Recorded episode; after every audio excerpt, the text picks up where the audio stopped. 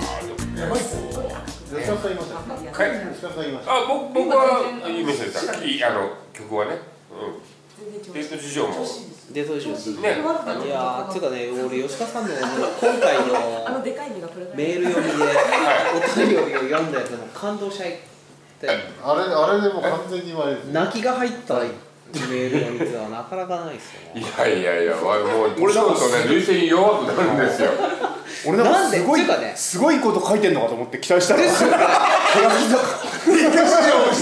俺僕は僕はこの内容メールの内容知ってるわけじゃないですか、はいはい知ってるけどこれなんで泣くのかな読み方なんか真面目なというかねごめんなさいっつってさらに応援してるようななんか感動的な文章書いてんのかなと思ったら、何もないよね だってねあの一回スタジオさん読ませてもらったじゃない、はいはい確かにそうねで、あのーこの年になって、あの日向坂に日向坂だねななんかその印象強烈だったよまたま来るのみたいな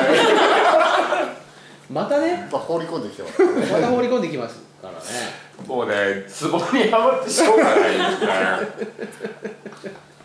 そうなんですよほんとねこう今まで結構我慢しても読めたつもりでいたんですけいやどだから松田のスタジアムさんのお便りは「何ですか?」って聞きながらその後にもう一つ質問を重ねるん ですよ毎回そうすると最初の質問みんな忘れるようになってその後の質問について喋っちゃうからだからそうですね、まあ、まず印象に残りますだかねら毎回日向坂46言ってるよね言ってる話題が出るんですよなんとなくその気がすだるからねあの出てるけど我らもうそっちじゃなくその後の質問について非常にほら駄菓子屋事情を教えてください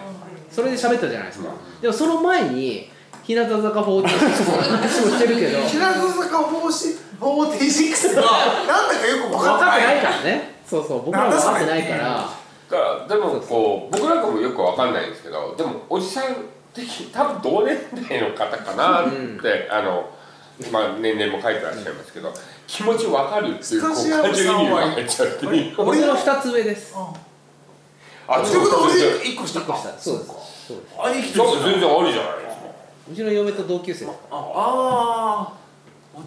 高校の剣道部では同じですからてかもうと見バレしますっていうかねあのずるいよあの松田のスタジアムさん2本連発するっていう続けてましたからいやでもあのあれいやだって嬉しいじゃないですかお見舞いのねねそうですよ早速ねいただいてそうなんですもう先ほどはとかってちゃんとお見舞いの向上を申し上げて私日向坂46ですってもうそりゃ鼻も吹くよねそう毎回こんな感じですよそうなんですよでまあ本当にその後もですねお便りがいろいろその前かなその前にもいろいろお便りいただいててそうなんですよねだから反響がずーっと続いてるのが効果ですよね効果舞踊ね効果舞踊の話も本当にあの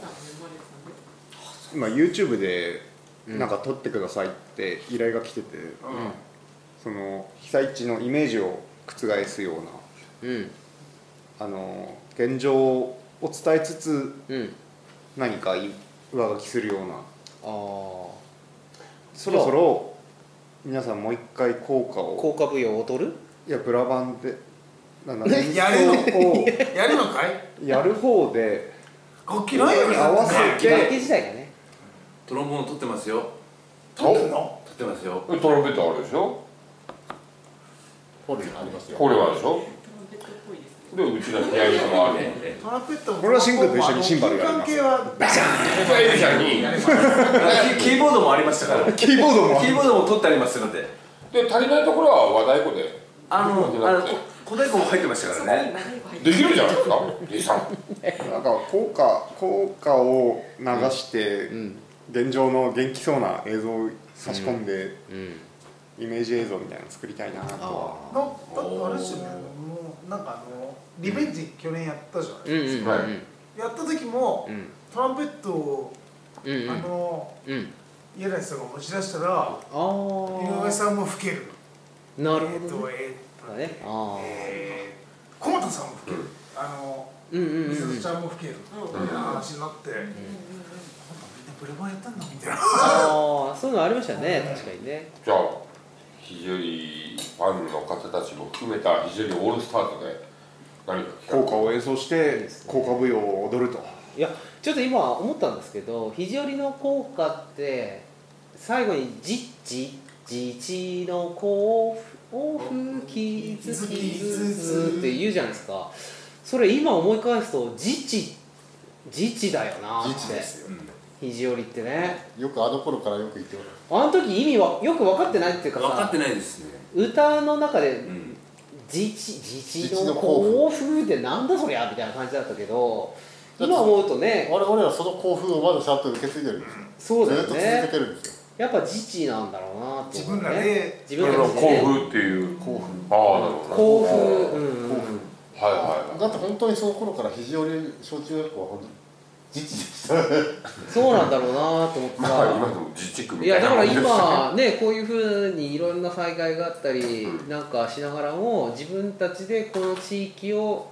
こう考えながらやってるっていうのはなるほど自治の興奮 ね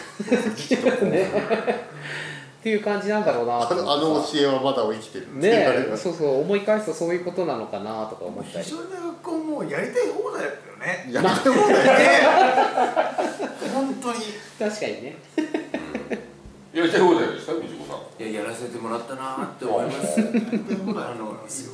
ってもねわらび取りわらび取りってな運動会でそれを売りに行って生徒会費児童会費を足しにしてうん自治を 父をもう完全なる父を学ばせてもらった肘より自治区とあの運動会のやりたい放題ぶりもね 俺私らの頃はありませんでしたけどああの陣地とかどう考えたっておかしいですからね、うん陣地は陣地はひろと君たちですよね一番もうやってたのはね建築してたのはね建築とね、せ俺らの頃はまああのせんね日頃お世話になった先生に頭からペンキかけられる それぐらいいやいやいやえあの皆さん学校の校歌ってこうなんか変わった感じとかやっぱりないもんないです。なんか、効果分用もありませんし。合唱もない合唱は、ああったあの、ああるし、あの、なんなら小学校ぐらいは絶対に全員歌えるものっていうのもあったけど、中学まず怪しいし、絶対覚えてねえしみたいな。高校なんかあったのっていうイメージだし、高校効の果合唱ってはよく覚えてないここは覚えてないな覚えてますよ日大山形ですからあーまたこれお便りはい一つ紹介すると、はい千葉県にお住まいのはい東芝ネーム新田勝則さんからおおあありがとうございますいつもこの話題でいただいてて、効果の合唱の分け方についてその他もろもろというタイトルでいただいておりまして、えーこんにちは効果についてのお便りを読んでいただきありがとうございますさて放送でもありました効果のパート分けはどうしてるという質問ですが1年生の途中から音楽の先生によって「はいあんた下あんたは上」みたいに